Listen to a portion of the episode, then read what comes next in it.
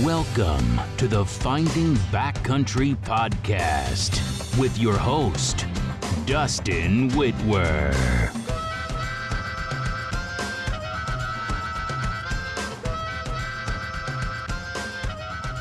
I am Dustin Whitwer, and this is the Finding Backcountry Podcast. Follow along on my journey of learning from the best backcountry hunters each week as we explore valuable information I use to find success in the backcountry. Let's get to the show. Welcome to the Finding Backcountry Podcast.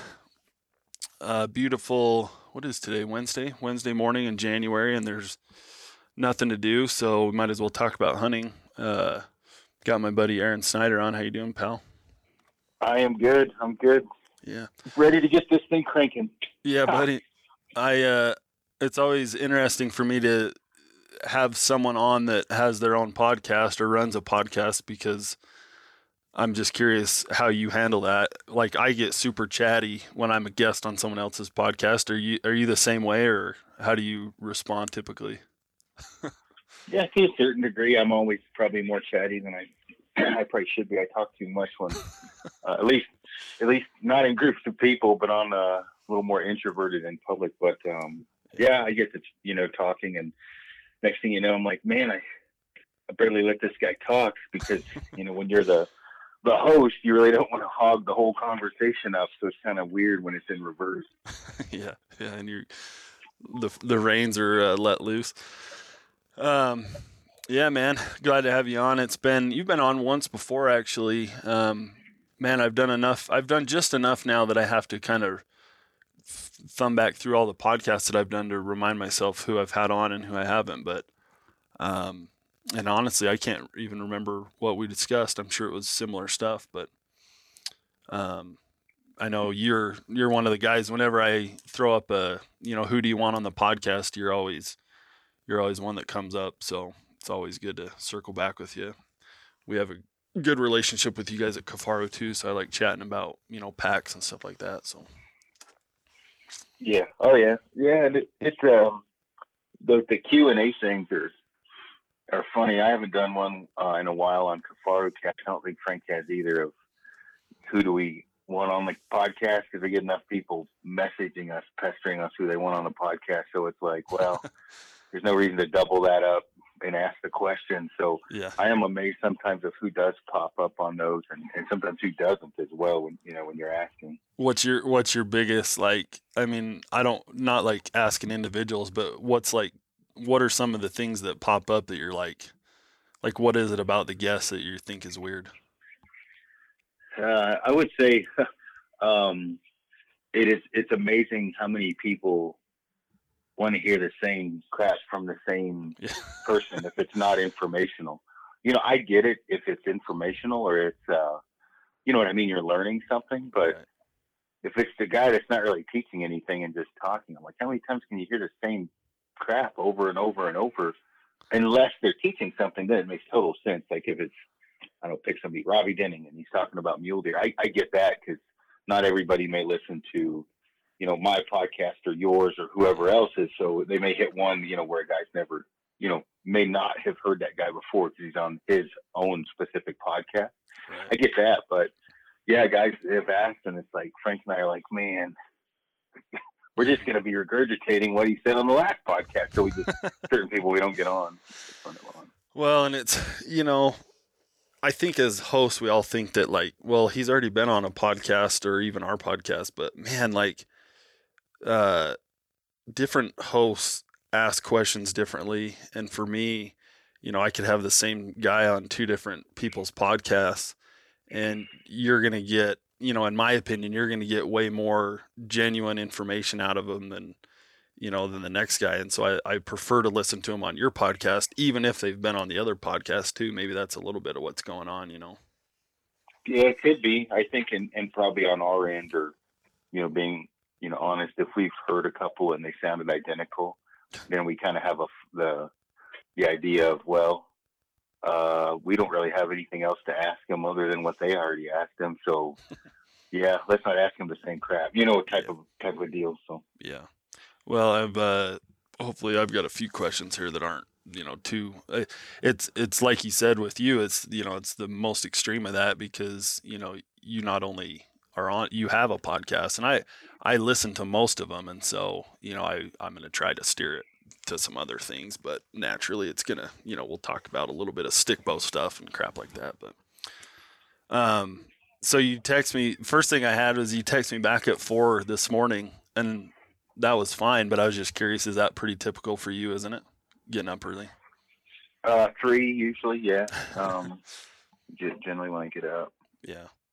Don't sleep well, or just uh, guy that starts your Not day really. Both. Yeah. yeah, a little of both. Yeah. You uh, early early morning gym guy. Yeah, well, now I have a gym in my basement. Uh, we moved up into the mountains, so that's a big help. And my my wife actually bought me a my birthday's in a couple days here. My wife bought me a few days a treadmill, or not a treadmill, um, rower. Um, and a buddy of mine said a thank you got me a Hitmill X treadmill a few months ago. So you know, hitting both of those at 3 a.m. will wake you right up anyway. So um, this morning I was I was on the rower um, celebrating my birthday with my. Maybe that's like a hint for my wife yeah. that I'm fat. I was going to say that's a fine line when you're giving your significant other uh, workout anything to do with working out presents. I'm I'm horrible to shop for. I, I get so much stuff for you know for free, and I you know I'm picky on on what I want or you know as far as gear goes. So you know, it's not like you can get me a pocket knife because I've got 80 of them in a, you know, Rubbermaid container now. So it's a little difficult. So she knocked it out of the park with the, the treadmill yeah. or the, excuse me, the rower. Something you can't really get. It. Probably don't have a sponsorship deal on. no, probably not. um, yeah, I always joke with my wife, same thing, right? Christmas time is always stressful because it's like she has no idea what to get me. She's super, super easy to shop for, happy with a lot of things. And, uh, I I finally joked with her. I'm like, next year I'm gonna I'm gonna register. Like I had this idea that I'm gonna go register for gifts like you would for a wedding. You know, at like whatever Scheels or Cabela's or you know online at Black Ovis or something like that, so that my family can just jump on, search my name, and go to my registered Christmas gifts. And I think that's a pretty good idea. But yeah. Yeah, I'm always I'm always curious with guys that hunt and go to the gym and that whole conversation. You know, do you have like specific uh, lifts that you're doing that are like hunting minded, or do you just kind of lift like you know like you would have in high school or whatever, and don't really care? Yeah, I it? just I just lift. I don't know that I can't really say that I could think of anything that just flares out at the top of my head and says this is a hunting related lift. Right. Um, squats, I guess, or lunges, you know, would be, you know, one like backpack lunges, but I do those anyway. But as far as after that, I just do push ups and pull ups and abs and deadlifts and bench press and the normal, the normal routine. Um, you kind of go with what you know on that. And I, I kind of make fitness cracks jokes all the time, even though I work out, uh, you know, every day. I, I still, I think sometimes people forget that, you know, getting onto the mountain is probably 30% of it. Um, and so fitness is definitely important. It's just there's a lot after, you know, fitness. So, uh, um, you know, I, I, you know, try to tell guys like, hey, you don't want to be the guy that's like, yeah, we got into them and, you know, we kept blowing them out though, you know, and you chased them down and scared everything on the mountain. You definitely got the fitness nailed, um, yeah. but you need to make sure and work on some of those other parts too. So, yeah, yeah, it is. It's uh man, it's something that is easy, I think. You know, it's low hanging fruit, so to speak, for guys to to put out there and like make it look like they're, you know, everyone wants to pretend they're the next Cam Hanes or whatever. And um, you know, yeah, when push comes to shove, I mean, there's a lot more behind the scenes mental toughness, and you know, I've heard you talk about, you know, uh, you know, crap, you know, bush bush uh, skills out, you know, survival skills and mountaineering and stuff like that, reading a topo map and scouting and just so many other things that go into it. Um, you know, I've kind of I haven't been I haven't been necessarily consciously doing this, but I mean, I've been like the last couple years I've been getting out of shape, right? And like like that typical like, you know, I'm coming up on mid 30s type of a deal in my life and it's just like you know, whatever, I've been putting on some weight and not not staying in shape like I could, like I should. And for the last couple years, every hunting season, it stresses me out um, a little bit. But what I've realized is, unfortunately, you can still get around in the backcountry if you're out of shape. It just hurts, you know. And, yeah, yeah, I would agree with that. And, and you get better every day too, so it's right. It's not like you're going downhill. You're you're actually improving each day. Yeah, yeah. Those five, six, seven day hunts, man. By like day four, you get your mountain legs under you, and uh, you just kind of get in that groove. And like I said, I mean, there's no doubt that it's better to be, you know, super fit and trim and slim, but um, you can definitely get up and down if you have to, or if you have that mental toughness, I guess. Uh, you know, being a little overweight or whatever, it just just hurts a little bit more. But yeah, it's yep. always interesting. Oh, that's cool. Uh, followed your goat hunt this uh, this fall. That was pretty. I mean, I've heard you talk about that on your podcast, but was that kind of your your favorite number one hunt from this last season? No, not really. Honestly, I mean, you think it would be, but and it was definitely, you know, probably one of the most memorable just because we were able to, uh, you know, Frank was with me, which I mean, he's on. Obviously, he's kind of a Mr. Dependable, but we had Luke, uh, or AKA Darth Vader, and many other names, the MMA guy, um, and my wife. So that was cool because you know Frank was right beside me on the the stock, and then my my wife and, and Luke were down on the I wouldn't really necessarily call it the valley floor, but they weren't um, you know way up in the cliff. They were down by the the lake where we spotted it, so they were able to to film it. And she was able. She's never seen anything like that. Well, shit. What am I saying? She he hasn't either. Luke or my wife had never seen you know anything like that. So for Frank and I, it's kind of like you know I you know, whatever analogy, like wiping your butt, right? It's just second nature. It's not anything new, right? As far as hanging out on the cliffs and the stock. And, yeah. Oh, Frank's in the office beside me. It looked, I don't know, Frank, what do you think? It looked way more dramatic than it was. I mean, we got up there and there was like, no, I think the most problem I had because I hurt my, my shoulder or pulled a rib out. I kept falling down and put my right hand uphill so it's kind of rocking that and put you know shooting pretty good pain. So at one point I'm like Frank, I got to go straight up. I can't side hill this. I'm getting my butt kicked here. So that was about the most exciting part of that hunt. Um, other than being stuck on the cliff and like a dummy, I pulled my wind blocker top off, and the, the goat just wouldn't move. So Frank was like I think 27 yards or something, maybe to my left or 30, um, trying to get the goat to stand up and I mean, you could cut diamonds with my nipples. I was cold with that updraft blowing up, and I was standing right above them, thinking, "Come on, just move." Um, but it's pretty pretty cool, and and uh, Frank was able to film it from the side, and Luke filmed it from down below. So, and you know, and my and my wife got to see it, so it was great. Yeah, yeah, it's pretty rare. Um, you know, a lot of the hunts that you probably do, and you know, your family and your friends just aren't able to be there for a lot of it. You know, and it's like like I think you're like a lot of us. I mean, you have no problem going off on your own, but it's like if you know you don't mind having your your wife or your buddies there either, you know, and it's like, but it's a hard it's a hard order to to fulfill, you know, when you're extreme mountain hunting and to be successful, and so I can imagine having all that come together like that. That's a pretty sweet, like, you know, I don't. I'm trying to think. My wife's maybe she's watched me. Let's see She's probably watched me kill a few things with a rifle. Now that I think about it, I don't know if she has. Antelope. She watched me kill some antelope, you know, because that's like one of the only hunts that it's like easy for, but that's not an extreme backcountry, like, you know, up in the cliffs type of a deal. So that's pretty cool. Right. Yeah. And I think, um, like with, yeah, everybody's a little different on that. One. In fact, Frank and I just had this conversation of, for, you know, for mule deer, because, um, uh, like with Frank, I'm like, hey, do, do you want do you want me to go back and help, you know, flag you in? And, and Frank just prefers to hunt, you know, by himself.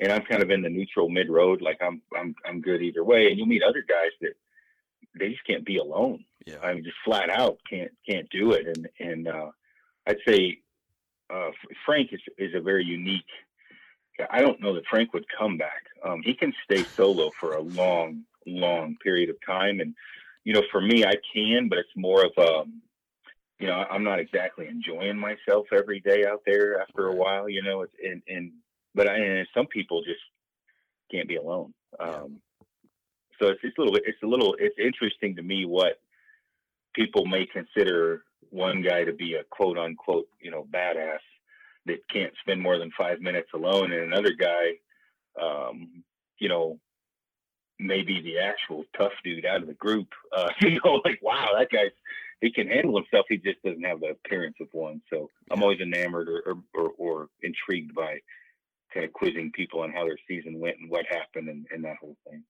Yeah, I'm the, I'm the same way. I think you know, as you kind of, I, I, can do it. Um, you know, I did it this last season in Colorado for whatever. You know, it was like, it was like four or five days, and then it was like two days because I went back to town for a minute. But um, yeah, I mean, it's it's one of those things like you're there, and as you know, for and this sounds obvious probably, but as long as you have something to do, it's fine. You know, as long as there's a hike somewhere to hike or whatever. But you know, where I was at, it just got dead.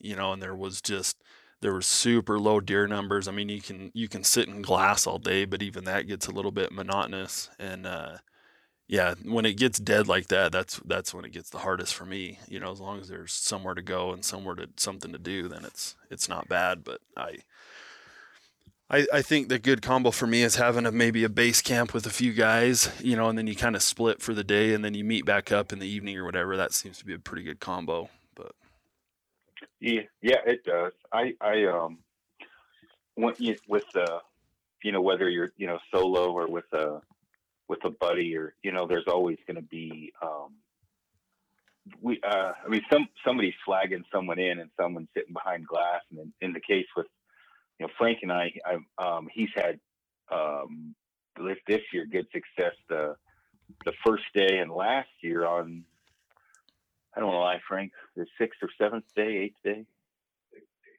eighth day, sixth, yeah. So sixth sixth day in the of actual hunting time. So, you know, Frank's gotten screwed because he has to. He doesn't have to. He comes back in and helps me.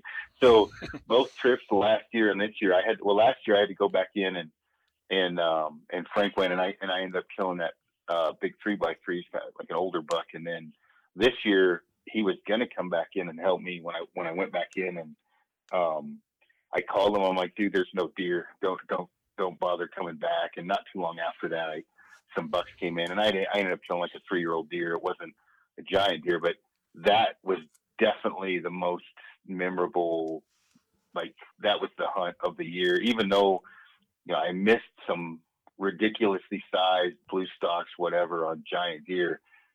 I definitely, for the forty-eight dollars for the tag, got my money's worth because, you know, the first nine days in was just intense every day, and then I went back in by myself and ran all over Hell's Half Acre, just killing myself trying to find deer, and ended up, you know, getting a stock and and, and actually being able to take a deer out of there. it wasn't a giant deer; it was just a four by four, but. uh uh, if you talk about getting your money's worth out of a tag, that was the hunt where I squeezed the government out of every the state of Colorado.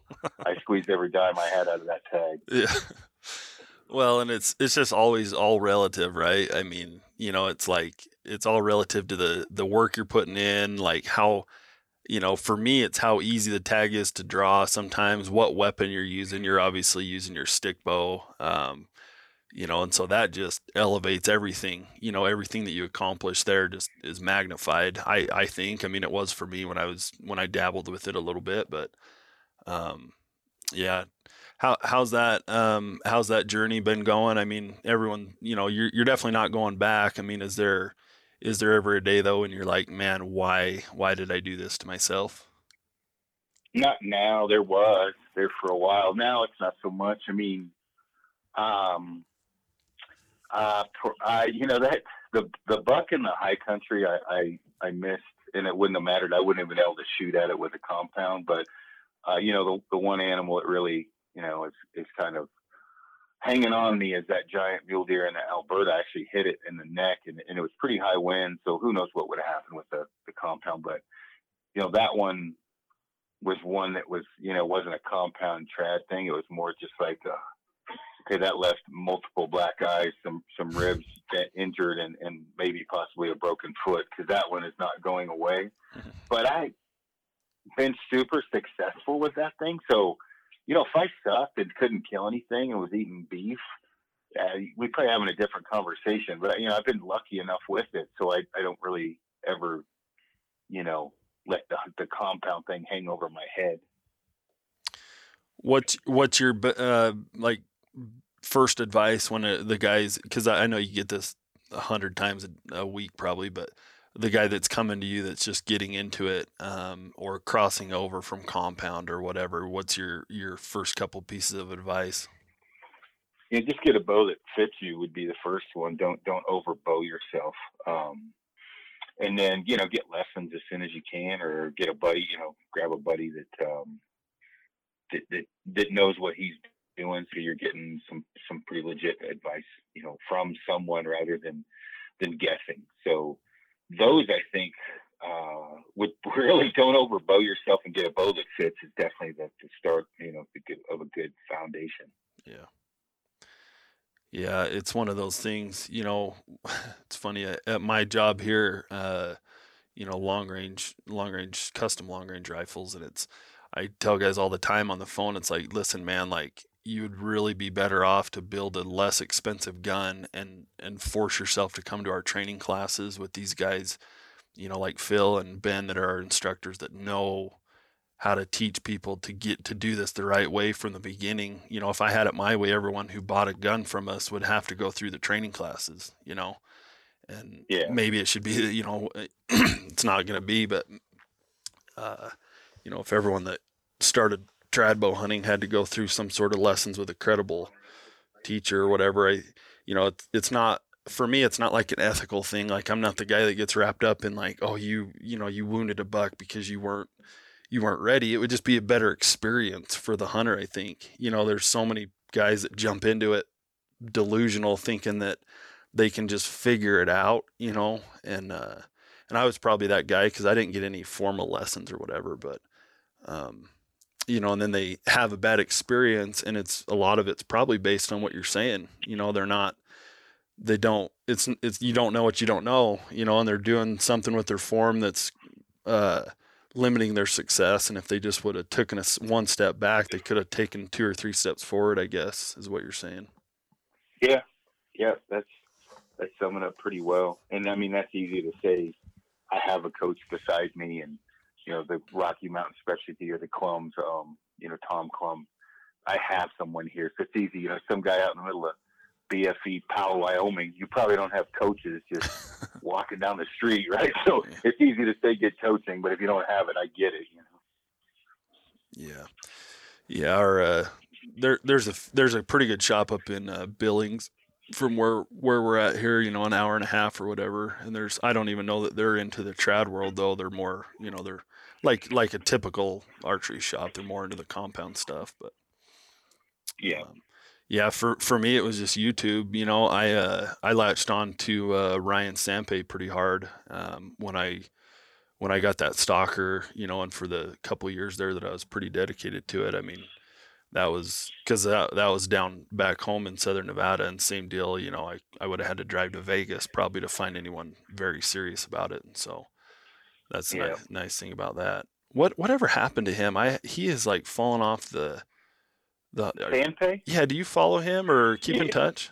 We keep in touch, yeah. Uh, some stuff happened between him and a and another. Um, I'm just going to stay out of all of that. Anyway, he just kind of distanced himself after that happened, and gotcha. Uh, you know, he still shoots and, and everything. But you know, Sandpay, I like him, but he is one of those um, kind of come and go guys where I think he probably gets tired of the industry or someone pisses him off, and he's like, you know what, I'm living in Hawaii. Why am I dealing with this crap? And then yeah. steps back, and then like, all right, I'm, you know, I've had my break, and then gets back on, you yeah. know, or or hops back on social. Because, I mean, let's face it. I, I, don't know about you, but if I had a choice, um, I wouldn't be doing what I'm doing. I like helping people, but the the BS side of it gets a little bit you know, irritating. So, you know, when you're looking at social media, I would say my main goal would be to get off.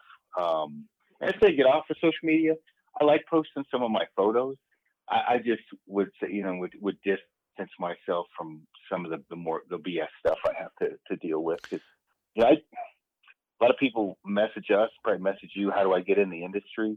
Um, you know, I would say, you know, my my thing. I got in the industry just because of my infatuation with trying to find a job to stay in the woods all the time, and the, the rest was a byproduct. And you know, Frank's kind of the same way. I, I would say you didn't come get to work at Kifaru because you wanted to be in the industry.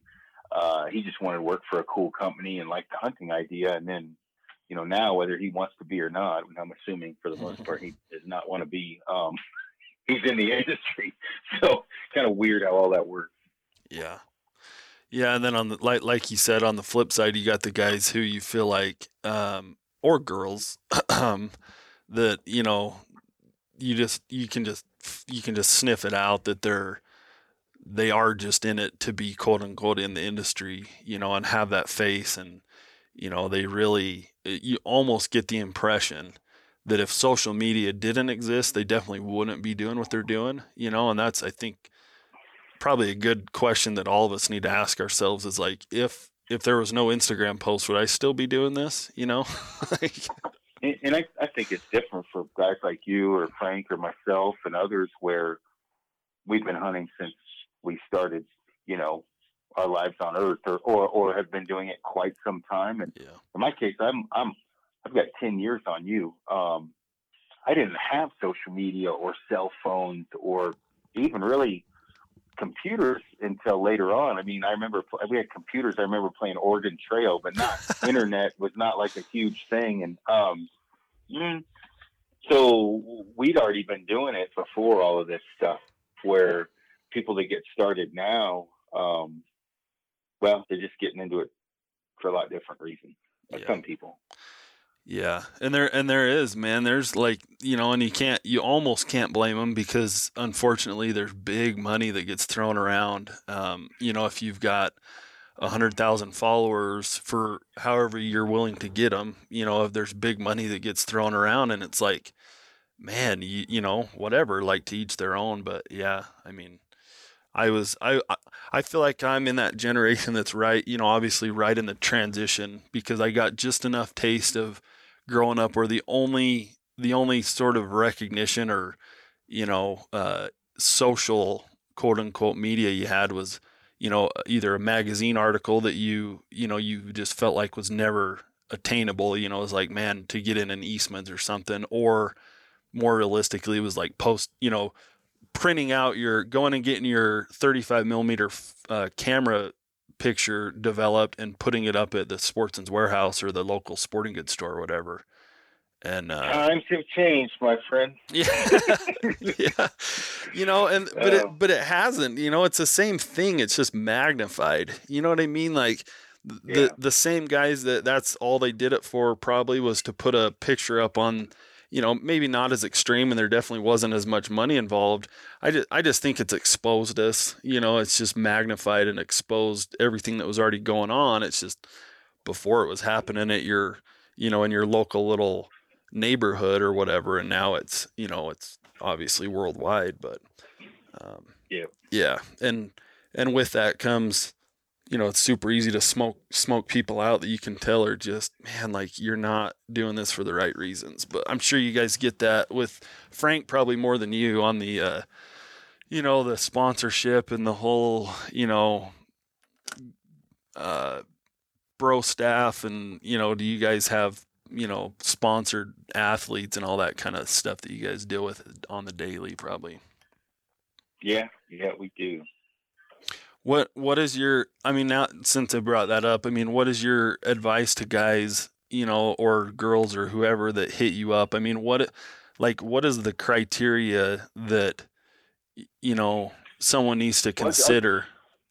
I said like two two examples and, and and and Frank's listening in so you can chime in if I say incorrectly. I'd say TJ Perez is a good example of someone that doesn't kill anything to speak of. I mean, he hunts and he's killed a couple animals, but he's a great photographer, and he doesn't like fake the funk. He doesn't uh, like, um, you know, he is what he is. He's he, he he's a Kifaru enthusiast. He loves the outdoors. He likes hunting, but he's not laying a pile of animals down. He's a great photographer, and so he speaks about the photography side of our packs and what fits in, and you know, the comfort you know that there's nothing wrong with that. And and then obviously there's the other side of the spectrum where we have guys like you and, and your brother that you know lay down animals like the plague, also take great photos, and so we really just want you to promote the product well um, and do something you know noteworthy at the same time. And that doesn't necessarily mean that you know if you're climbing 14ers, let's say in Colorado, and you're doing them over and over and over. I mean, you don't need to put animals down to have great advice or content or photos and info, feedback. Those are all things we look for. Yeah. I don't know if shed hunting counts. That's gotten big. It's gotten so big, it's not fun anymore. Yeah, uh, you know, I can't ever decide if I'm just terrible at it or if it is so big that I'm just in over my head, you know, and, and I'm just so far behind these guys that are taking it way more serious than I am because I, you know, I seem to go out every spring. I get hyped up and I'm like, okay, I'm going to find sheds this year. And I never do. Um, and so I, I really think there's more of an art to it than, than, than I think, you know, I, I kind of assume that you can just shed hunt and find sheds, but it's, uh, it's, it's a lot more of an art and the guys that are good at it are good, but yeah. And I, I, um, yeah, I used to shed hunt constantly. One of my best friends, he's just a shed shed nut, and uh, I say we go out more now to just go walk around in the woods. But if I got a choice, I'm honestly going to go stump shoot now over shed hunt because I don't even really keep the sheds anyway. I give them to my buddy, and um, you know, just I just go to get my fat butt out of the you know the house, and you know a good reason to go out. But now with this, you know, once the um, I guess you know you've got cabin fever and the thaws hitting, and you know the weather's a little nicer. You know, backpacking and, and backpack fishing, um, and, sh- and stump shooting, things like that, have kind of taken precedence over shed hunting. Yeah, yeah. Um, you've always talked about if you weren't hunting, you would be happy doing your photography. I've always wondered what if what if what if you couldn't do photography either? What would be like? What's Aron Snyder's next thing on your list? Um, man, that's a tough one. I, I mean, honestly, um, uh, it, if if you you kind of like shooting is enough, I guess. Are you saying if I didn't have photography or hunting? Yeah, yeah. If you if it just you know we just I'd, created your worst case scenario. Back backpacking all over um, and do a lot of fishing. Yeah. I, I just like backpacking. I mean, I like being in the the outdoors. I'll say having a goal is uh, you know pretty important for that. So um, I it's not I'm not one to just go hike and then not take a photo or not catch a fish or not put an animal on the ground. Mm-hmm. Um, climbing a 14er for the sake of getting to the top is certainly not me. So long as I could fish or something, that would be, you know, that would be enough.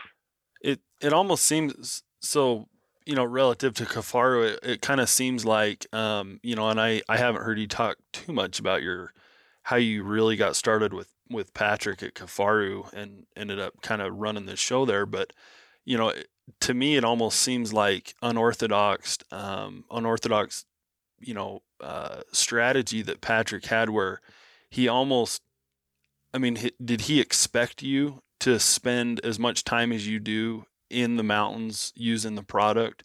Was that part of the like the strategy, or is that just kind of how you've chosen was, to go about it?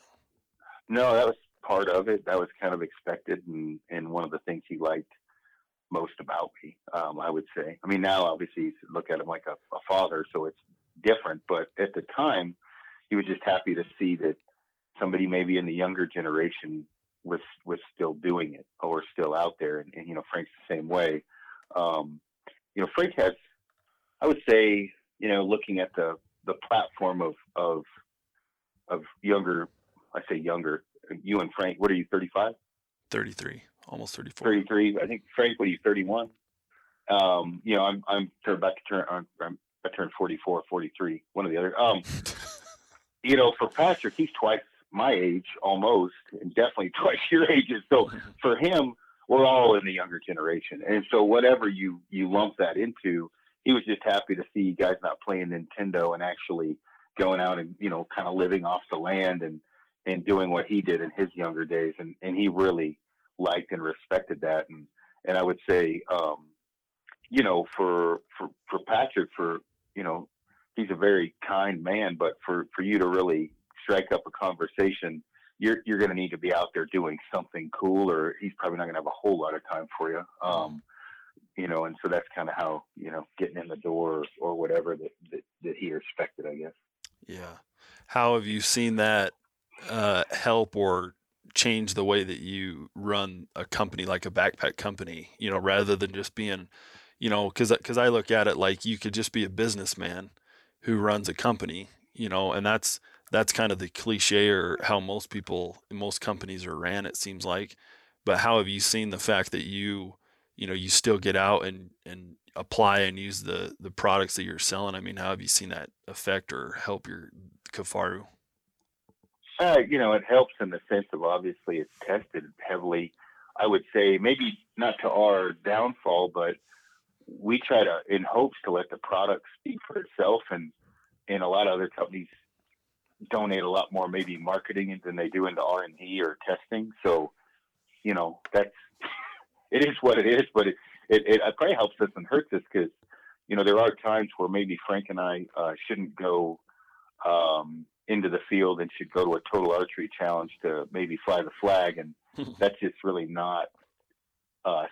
Um, not saying we won't go. I think we're going to go to some this year. I know we signed up. I know Dana will have a booth at all of them, but we'll go to some. It's just if we found a big mule deer or need to go find a new spot or go put game cameras up or, or hang a tree stand somewhere for midday elk hunting, or we're going to go to TAC, you know, we're not going to go to TAC. And, and that has definitely been brought up specifically to me. I don't, do people give you crap? Not going to TAC and events and stuff. Yeah, they give crap, Frank crap too. So yeah. Eh, eh, different, I would say, you know, most companies would probably go to a TAC or a show and, you know, we, we go in the field instead. Yeah, I uh, I I'm trying to take your advice on that this year because I've I've gone to well not every year but I typically go to attack and it's you know whatever mid July or whenever they are. I went to the one up in Big Sky last year and and technically I wasn't I didn't even shoot because I was working I was helping work a booth for you know another another partner that we have but um, and I'll I'll go back and do that again if they ask me to. But if not, you know, I, I didn't sign up. The all the registrations just open, and I didn't sign up with that that exact advice in mind of hey, if there's you know if I only have so many weekends, you know, I've got some you know church stuff and I've got some other stuff, and so I only have so many weekends.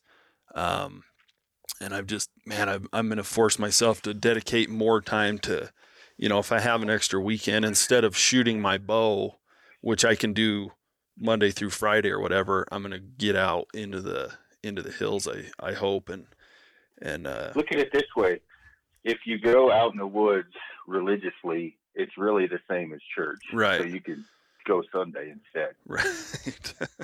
Just a little tech tip for those listening. Have you mended your relationship with the Mormon missionaries, by the way?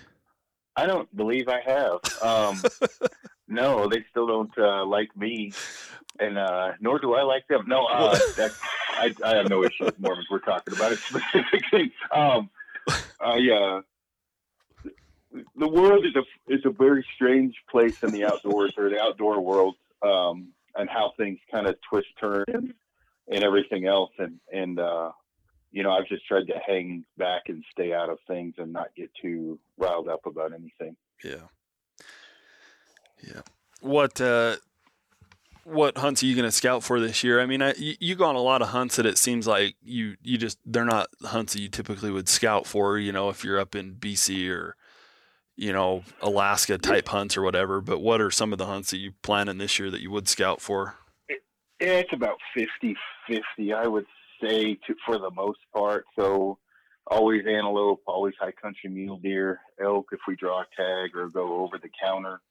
Um, you know, and that's, you know, different states, same kind of a thing. Um, you know, even the, you know, some of the, um, you know, like the, the, the mountain goat, that was one we, we scouted as much as we possibly could, even with the late snows we had. Uh, I'd say mule deer this year would be one that'll be scouted more. And then depending upon, you know, elk, because Frank burned his points last year, but I have some. So if we can get a landowner tag, then there would be, you know, for for the unit I might try and draw. There's gonna be some scouting there, but you know, over the counter tags for elk, like I don't have to scout a whole lot just because I've, been in the different areas.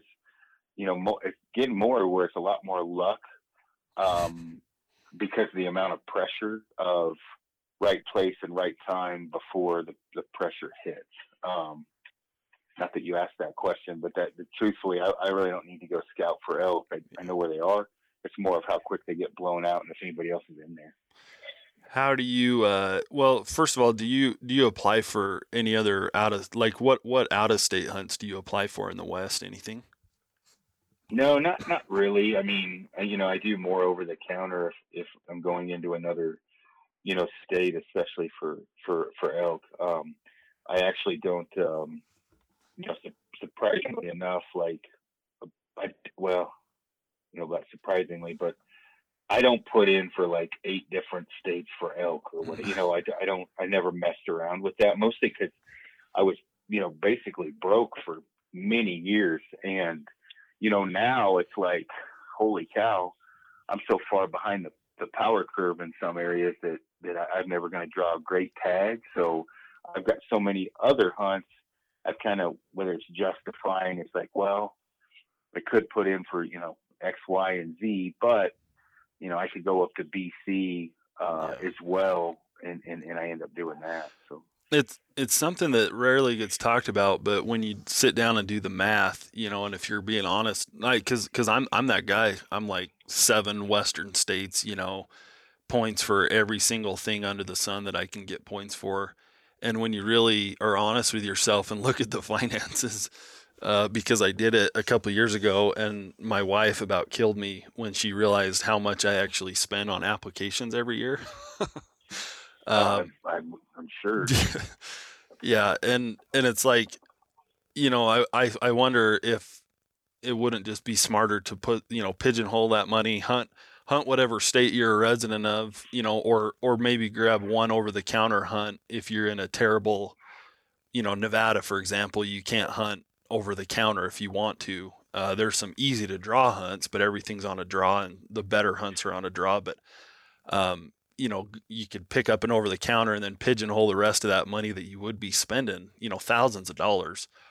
And it's like every, you know, with thousand, if you put away a couple thousand from applications every year, which I easily spend that when you talk, you know, uh, licenses and bonus point fees and the whole nine yards, like you could go on a pretty sweet hunt every three or four years, you know, like a legit, you know, the dream hunts, dream hunts that guys, you know, Alaska moose hunt or something like that, don't you think? Yeah, I mean, definitely, you know, drop, drop, you know, float trips, drop camps, even landowner tags, you know, if you start yeah. digging into that, they're not, as, they're not necessarily guaranteed, but, you know, the other thing is too, is let's say you wanted to do, um, uh, an over the counter, I don't know, something in, uh, in the Bob Marshall and go in on horseback for, you know, 30, 40 miles and do some epic hunt back there. That's going to be, that's a yearly thing. Uh, in comparison to what you're pissing away on putting in for tags. And I say pissing away, you're not pissing away the money. It's just yeah. if you want to hunt every year for that amount of money, um, you you can find some stuff pretty pretty quickly. And you know, if you whitetail hunt, certainly you can find at least. You know, I, I had a guy message me yesterday about, are you going to hunt public land whitetails to prove the doubters wrong. And I'm like, what's that even mean? Like, I mean, I you can hunt public land whitetail, but it, it you know, I, I have and I've shot. It sucks. Like, if I've got 800 bucks to pay a trespass fee, I'm paying it. Like, you know, I'm not gonna you know pound my chest and say I'm hunting public land uh, for the greater good of whatever. Uh, if I can afford to pay a trespass fee, I, you know, I'm going to pay it just because whitetail hunting's tough enough already. But that extends the season as well. Yeah, it's like, like you know I said before, it's all relative, and it's the same with that. I mean, you know, by by nature, a whitetail hunt is typically you're going to end up on private land and it's and second of all who cares? You know what i mean? Like what what point are, i was laughing what point what point are you proving? You know it's like well, I mean, that, I think what it was that shot so many whitetails this year. There's guys saying, "Well, he would have never done that on public." Well, well, no shit.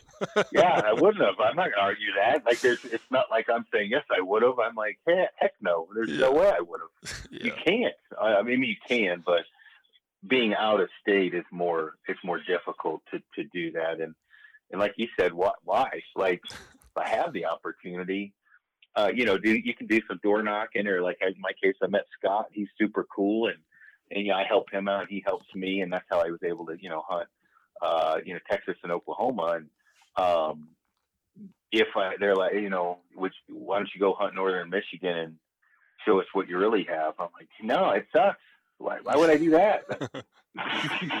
it's tough up there. I mean, I I get it. I'm not denying that. It's just you know, I want to go have a good realistic chance of getting an animal too. Yeah. Um, back to Colorado for just a second, where you're a resident there. I'm curious what your opinion is on the effect that the the date changes are going to have, especially over the next like two hunting seasons. Man, I, it it could be uh, not to keep bringing up, you know, Frank on some of this, but we discussed it, and there's there's Frank, are you listening? All right. Um, hey, Frank. I would say the first thing that could they said, hey, the first thing is is maybe more elk hunters will um, be elk hunting at that time that may have been trying to kill a mule deer that first part and are going to skip that now. So there may be less high country hunters because they're going to go in for elk. Uh, you know, that's a a potential positive thing. Um, and that that really is the only positive thing. Um, after that, it's really not good. You know, they the longer you go into season, as you know, it, it, they turn into different animals. They start losing that velvet. So for for us, um, you know, that's our kind of hope is is there's a lot of guys that we know elk hunt um, that first week that that may know that mule deer that hunt that first week that transfer over to elk that may not be in in the mountains for mule deer at the new season dates. I can't think of anything else good about that. Can you, Frank? Is yeah, Frank saying no. Yeah, it's shitty. It's a is, shitty deal. Is it like an out? do you think it's an outfitter driven thing? The the and what I mean is the fact that the dates they like why why can't they just separate the mule deer dates and have them that like the on the archery hunt at least and have them a week earlier and then you know why why does it have to align? Henry Ferguson was in this meeting in a spokesman for the Colorado Bowhunters Association, he'd be a much better person to yeah. to talk to because as it sounded, they had every common sense um, option on the table. And the bottom line is the people that make the decisions have never hunted and probably couldn't load a gun or fletch an arrow or anything to save their lives and know nothing about biology or, or season structure. And those are the ones that made the, the, the decision. Yeah but Henry Henry would know much better than me. Yeah, I got you. But I think it's the worst decision out of all the options. They definitely seemed when they threw the dartboard were were hanging in the one side of the ring because I'm like, what? This makes no sense at all. Why didn't you, you know, set mule deer and elk up different dates and have mule deer start early and wait for elk, or right. you know, start elk or deer even a week earlier than they do. Um, you, you know, and, and then and then structure the season that way rather than you know, out of all things, you know, for high country mule deer, hey, let's start it a week later. That'll help. You know, that doesn't help anything. yeah, it, man, Colorado, like it just you just can't help but think like, are that like they've increased? It seems like tags have increased. Dates are, I mean, in two in two years from now, the some of those like third and fourth season rifle dates are just like almost silly. And man, you just can't help but think like what what exactly is their objective here? I mean, are they trying to you know, is it a CWD thing or are they just trying to annihilate and start over fresh? I don't know thing is what it what it is. Um, you know, because if you ask any, you know, like like the wolf thing, you know, like there's a gag order for every game warden. They can't talk about wolf introduction, and I think that if you ask them about season dates and they were bow hunters or gun hunters, they would probably have about the same reaction and response and solution that you and I do. but those aren't the people who seem to be making the decisions. It's the one that don't know what they're they, they don't seem to know what they're doing. Now, yeah. I may get a million messages by people that game wardens right now saying, "Nope, we get to make the decision." And if that's the case, you know, so be it. You, I'm sure you had good reasons.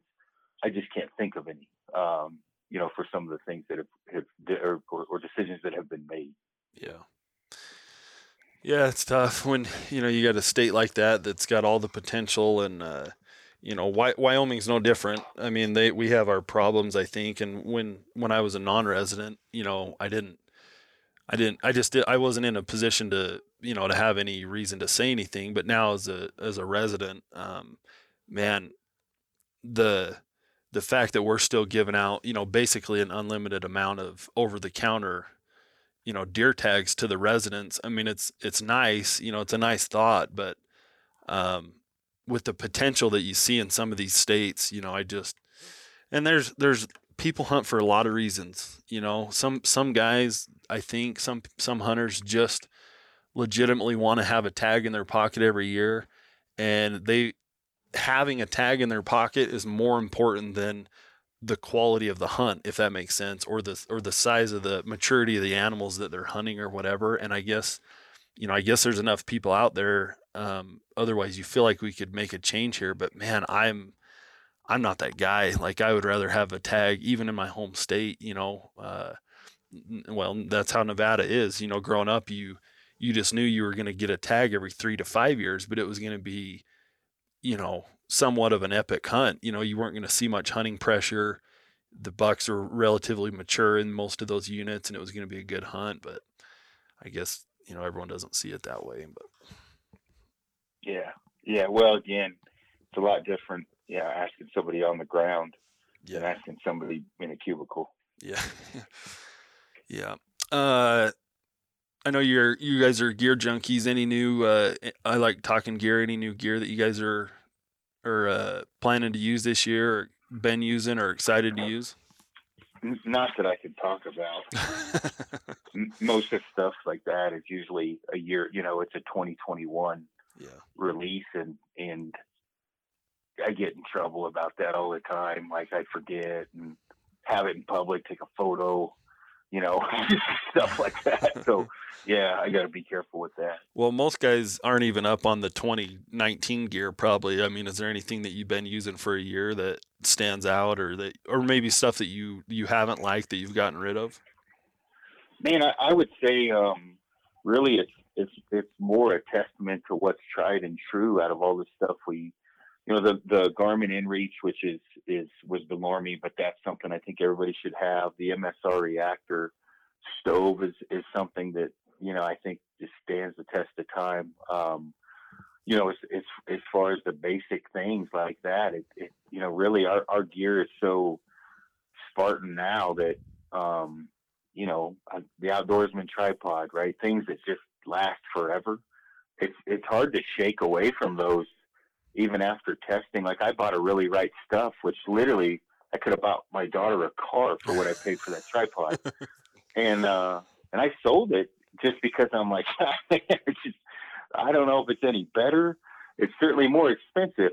And if I break this thing, I'm gonna have a heart attack. Well, you know, I've never broken an outdoorsman and their system as far as it's a hunter friendly system. Um, whether it's a window mount or uh, you know going back and forth from a window mount to the tripod or the monopod, it's pretty hard to beat that type of stuff. I, I would say that I'm more enamored by the fact of you know we're not getting much better. You know, it's still more the tried and true stuff. And I don't know. Would you agree with that, Frank?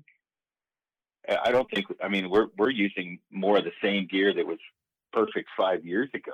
Yeah. Um, well, not to crap on your question, but I just haven't found anything yeah. that cool. It's new. That Sitka Apex uh, top and, and pants is pretty nice, you know, for clothing. I know, like with First Lite, the Obsidian pant mm-hmm. uh, is pretty quiet as far as with a stick bow, but uh, there's nothing that I really was like, you know, groundbreaking. The Iron Will broadheads are cool. Uh, they're, they're pretty badass. The Valkyrie stuff's pretty cool. But again, I can't really say that, wow, yeah, that's. I just think everybody should buy this. Well, that's that's how my 22 mag is, right? And I'm, I mean, I've talked about it other times, not just bringing it up because you're on here, but it just, it, it just it won't go away. It will not break. It will not even it will not even look like it's been worn. Like I can't I can't outdo that thing and it just keeps hanging around, you know, and it's it's kind of like what you're saying, but um you mentioned the the MSR reactor. I so I actually picked up the WindBurner. Did I make a mistake there? No, no. You know, when you look like the reactor and the WindBurner, if you just need just a beast of a stove that literally anytime, any place, boiling, it's a snow boiling machine, uh, bomb proof, you know, that's the reactor. More of the bomb proof uh, one man cooking system would, would be the WindBurner. Okay. Um, we're probably over stove to a certain degree sometimes with that reactor and you could go down to something maybe different. You know we're not boiling snow or or don't need that much of a beast but it's also one heck of a tent warmer which people probably shouldn't do because i think you can die of carbon monoxide poisoning but i've been it and and i'm a bit more of a weenie than um you know some guys i like to crank that thing on for a minute and a half or so in the morning two minutes to get that kind of break that crispy feeling in the tent some mornings, and I'll do that and then get out of the first sack and get ready because it does heat up the tent pretty quick. Yeah. Yeah, it seemed it seemed to me just the lighter weight version, the kind of the you know the more backpack streamlined version. But um, I I know that you you also you know you you seem to index more on the side of you know, I take what I need to take regardless of weight almost because I need to take it, you know, and it weighs what it weighs, which which is is almost counterintuitive from a like a, you know, a backpacking company, you know, guy running a backpacking company, but you know, it's true and and I think do you agree that guys maybe get themselves in trouble? I say guys all the time. Do you, do you agree that hunters get themselves in trouble, specifically backcountry hunters, sometimes because they just purchase based off of shaving weight? Yeah, yeah, they do, and I've written all articles about it. Actually, I wrote one for Eastman. It's called "Don't Chase the Rabbit," where I got myself into trouble for that exact reason. And uh, the thing is, is you may go 10, 20 times. It's just that one time where it's going to be a problem. So I get it. Um, and if you have the woodsman, you know, the fieldcraft woodsmanship, you know, to get yourself out of certain situations, then it's not that big deal. But there's also a level of comfort that do you want to be comfortable the seven days you're there uh, and, and uncomfortable that hike in? Or do you want to be comfortable to hike in and uncomfortable the seven days? Generally, I want to be comfortable the seven days and I'll just suck it up for the hike in. Now, that's within reason. Like, you know, when I say I need it, I need it, the weight is inconsequential. There's some common sense involved in that. I mean, right. I we're talking about lightweight gear already, but I'm not going to jeopardize I mean, obviously, I could just sleep in a bivy that weighs 14 ounces and skip the shelters, but I also don't want to sleep in a Gore-Tex coffin for 14 days or 12 days or 10 days. So I carry a tent that weighs three times more, or more than that, actually. Yeah. Um, another piece of gear that I just picked up, just literally just got it yesterday, um, is a pair of 15 Swaro 15s. I, I that's the gift that keeps on giving. Oh, that one man. everyone should have. I mean, I've I've ran 15s for quite a while. Um, they were just a cheaper uh, Cabela's brand or whatever that we had from years ago. And my brother, of you know, this is how brothers are. He upgraded, I think, last year to the Swaro 15s, and I can't be outdone. So, you know, I wasn't far behind and got a pair too. I I actually stole this from one of your Instagram story questions. Uh, you somebody asked you about running only 15s, and you kind of deferred to the the Warners. But what what is your uh, what what is your answer to that as far as when or why you would only run 15s? Uh, man, I probably wouldn't. Uh, maybe Arizona might be one where I would, but you know, Omni in uh, in Wesley, like Wesley only runs 15. He doesn't have anything else on his chest. He just has those. And um, I'm more of a well, as well as Frank, um, a 10 and a 95 guy, or 10 and 85. So a spotter and uh, and so the 15s are nice in scouting. You know, that's one thing where maybe I'll bring the 15s and Frank would bring the spotter. Um, you know, something like that. But as far as an actual high country hunt, it'd be pretty hard to to get me to, to get away from the tens on my chest and, and a spotter and throw 15s in the mix. But if I lived in Arizona or Nevada, um, you know, especially like I hate to say road hunting, you know, but really like running in and out from the road. Right. 15s are pretty hard to beat with, you know, the the overall power, the field of view. It's pretty hard to beat. It's just on a backpack hunt, the weight side of things kind of comes into play, and it's in, in with the stick bow, I, I'm I'm having to get super close. So still hunting more or less, or, or maybe not still hunting, but your final approach of your stock, if it starts from 300 or, or 200 yards out and you don't know maybe exactly where the, the deer is because you don't have somebody flagging you in, you know where it bedded, but once you get over there, you know, when you're looking for tines or something sticking up, pretty hard to hold 15s up steady and get as much clarity as you are with 10. So.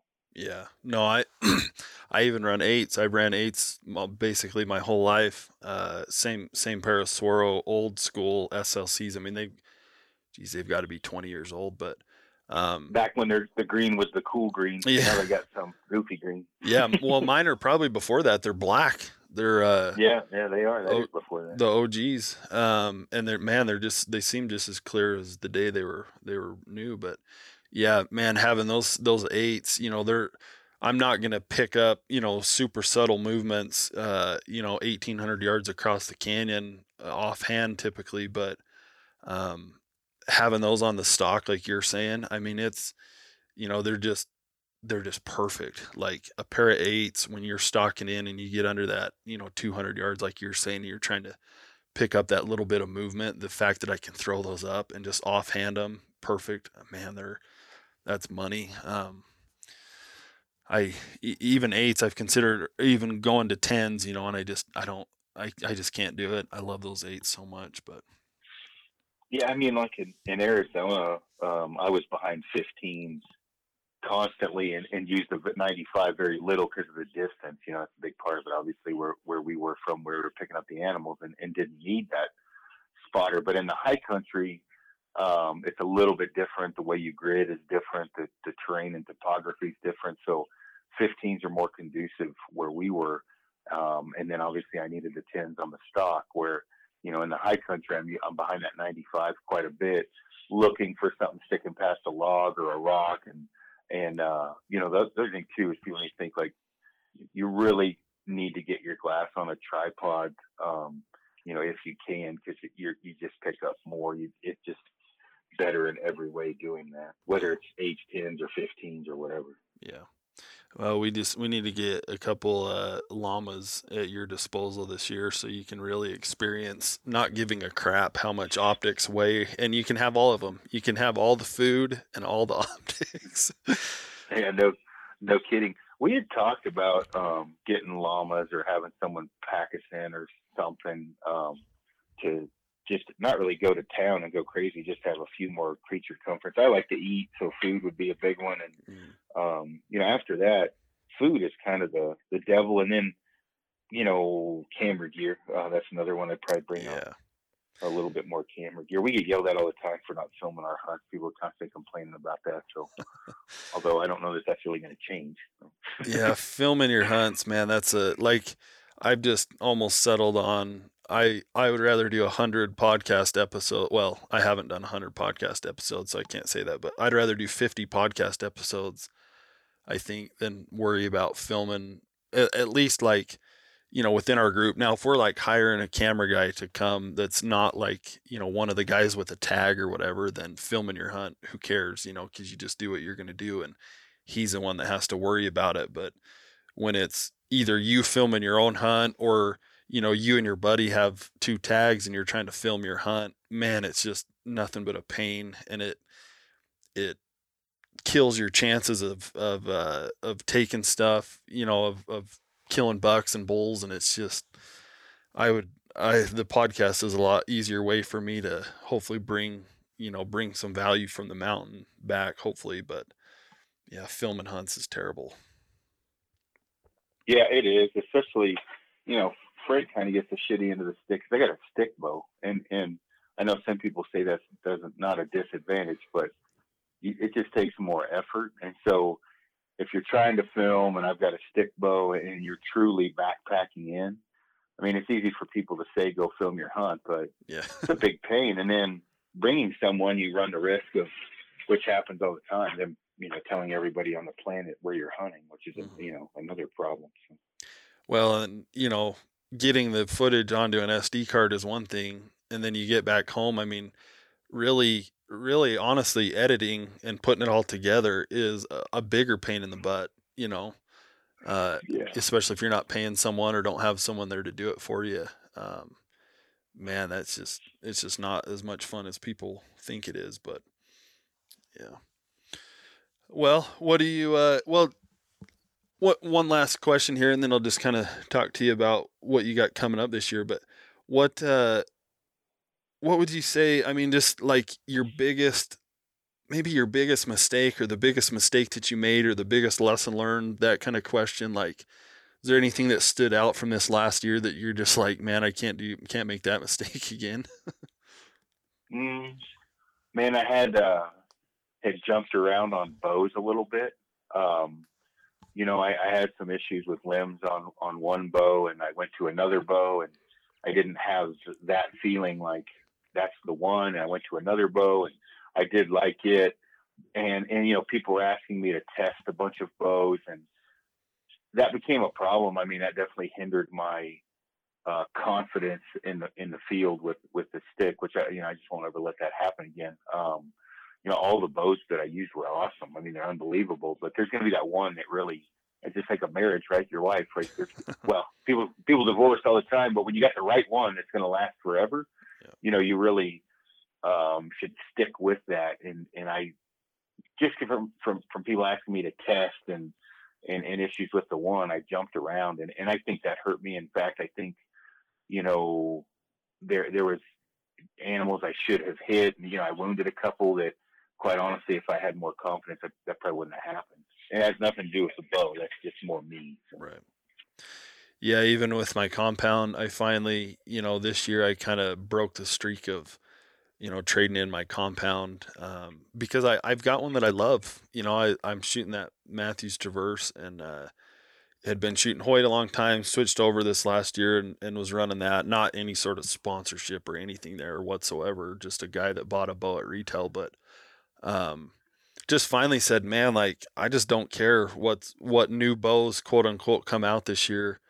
Uh, I'm just gonna stick with that, you know, so that I'm not jumping around and, you know, it's it, it's even I I've been through it with a stick bow and it's I don't know. In some aspects, it's probably easier to tune a stick bow, and in other aspects, it's harder. And but compounds are probably a little bit more technical, and you've got to, you know, just so many little things that can go wrong when you're re, you know tuning another bow and so I finally just said man I'm for once I'm just going to stick with a bow you know for multiple seasons here. So uh you know kind of along the same lines that you're saying but yeah and you know just how the industry is laid out you know all the not stick bow companies but all the compound companies um you know they're coming out with new bows every you know year and and uh you know that's that's a good thing. It's cool to have that technology, but you know there there are times that you know with the compound in the last you know 20 years where I had a compound that it just couldn't miss with it, and you know then like a dummy, there you are changing 12 months later, and it's like I'm still not missing with this thing, and I highly doubt I'm going to hit anything any better with this new one, but you do it anyway. Yeah. So I think everybody, not everybody, most people have that same thing. Yeah. Well, what do you what do you have coming up this season? What's uh, maybe some goals that you have or a hunt you're looking forward to? Yeah, I don't goal wise. I don't. That's kind of a tough one to answer. But I say, you know, hunts. Got a couple black bear hunts and three turkey hunts. I may go shoot a alligator, hopefully, and a aoudad. Um, and then uh, you know, high country mule deer. I'm going on an antelope hunt with my wife in New Mexico. I'll probably antelope hunt here. Um, I think we're going to try and do, um, you know, it depends on the tag situation. An elk hunt here in uh, Colorado, a moose hunt up in uh, Canada, and, and, then a whitetail hunt up in Canada, and uh, a mule deer hunt in South Dakota, I think. Um, and uh, same thing in Nebraska, and then some stuff in Texas and potentially Oklahoma. Uh, I may draw my sheep tag I'm probably forgetting some stuff in there, but so uh, so but yeah. just a light year then. Gonna take take it take it easy. I know, right? I'm probably forgetting a few too. Uh, yeah, it'd be busy. sheep sheep tag in Colorado.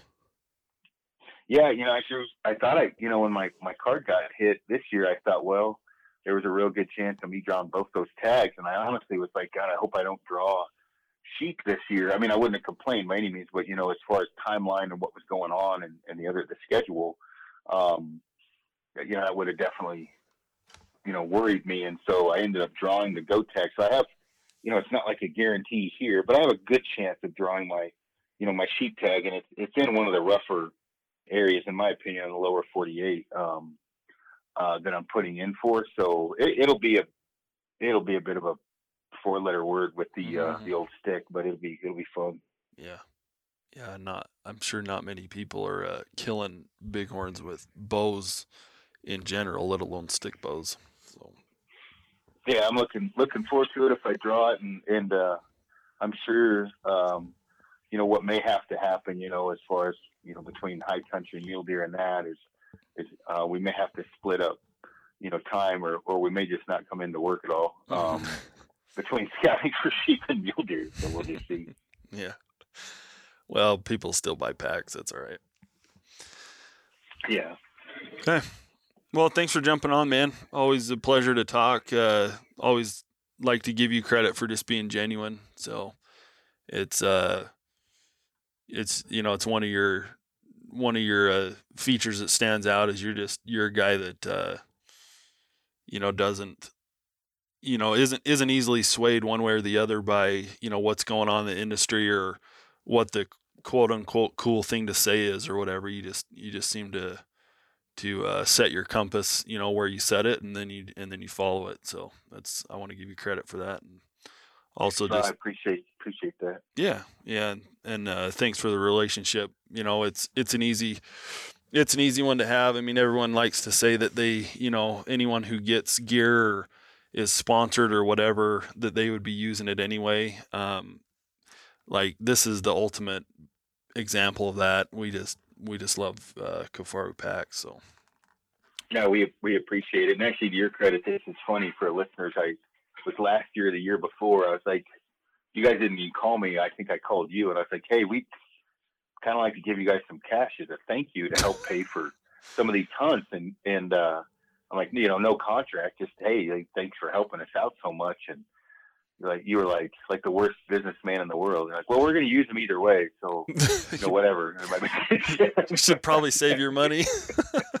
yeah, it's funny. It was pretty funny actually. Which I actually have done the same, you know, thing on my end. I'm like, look, I'm I like your well boots, for example, Hanwag. You know, they they cut me a check as a thank you, and I'm like, ah, I appreciate it. I mean, I'm going to use them, you know, either way. And they're like, no, you don't understand. We know how many questions you're answering about our boots. We we appreciate it. Yeah. So it's it's you know, I I I, I want to make sure obviously people that take care of us, we we take care of them when we can. Well, and on the flip side, like, you know, we've got some companies that we've worked with or working with and you know, it just gets you know, and and whatever. I mean, you know, maybe with some of these companies we're not worth it and that's that's fine too, but you know, it gets to where you just, you know, we're not going to ask, you know what I mean? You, you hate because everyone's asking. You know, everyone whether they're sponsored by him or not, everyone's asking and you just you hate to be that guy, you know, to some extent especially when it's not this isn't our this isn't our our income you know this isn't our career or anything like that and so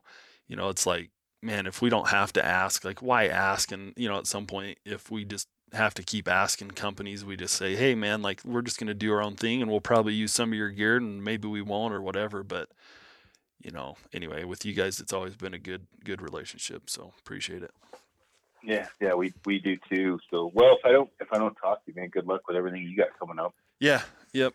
If you ever get up uh, any uh, interest in building some points up here in Wyoming, by all means, come up. Love to go hunt with you. So, Cool, sounds good, man. Take it all right, easy. brother. You too. Thanks, Aron.